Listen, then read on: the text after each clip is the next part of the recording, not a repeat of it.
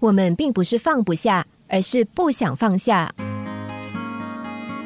有一个女人想要游泳横渡大湖，她的手上绑着石头。游到湖中央的时候，因为石头太重，让她渐渐游不动了，并且开始喝水。在岸边看热闹的人高喊，让她赶快解下石头。但是这个女人不为所动，继续游。突然间，她沉了下去。可是不一会儿，她又挣扎着浮了起来。岸边的人叫得更大声，让她赶快解下石头。但女人还是继续游，可以看得出来非常吃力，下沉的次数更多了。更多人大声的惊呼，让她赶快把石头放下。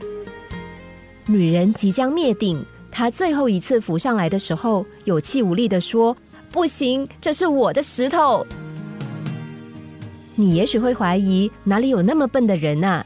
但事实就是这样，很多人宁可牺牲爱、幸福和欢乐，也不愿意放下悲惨的故事，甚至不惜拉身旁的人一起灭顶。这样的人还不少。人们总是认为自己想快乐，但其实并非如此。因为比起人们想要得到解脱而言，人们显然更珍惜那些执着不放的故事。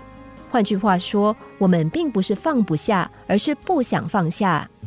事实上，无论是什么痛苦，我们对过去的事情所感受到的一切，都是现在创造出来的。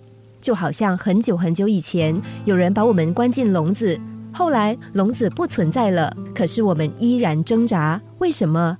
是自己还抓着笼子，对吗？当我们愚蠢的回忆同一场戏，却不了解其中的功课的时候，只能看见其中的苦难，那受苦又有什么意义？苦痛是让我们学习，让我们成长，让我们懂得将心比心。所以，我们该学习的是同情心，而不是渴求同情。被人同情的人生是非常悲惨凄凉的。我有故事，但我非故事。明白这点非常重要。当我们不执着于过去的生命故事，新的生命航程才能开启。要相信，你也可以为别人带来黑暗，也可以把黑暗变成光亮。你可以成长向上，也可以向下堕落。你可以改变故事的情节，甚至决定整个故事的结局。记住，我有故事，但我非故事。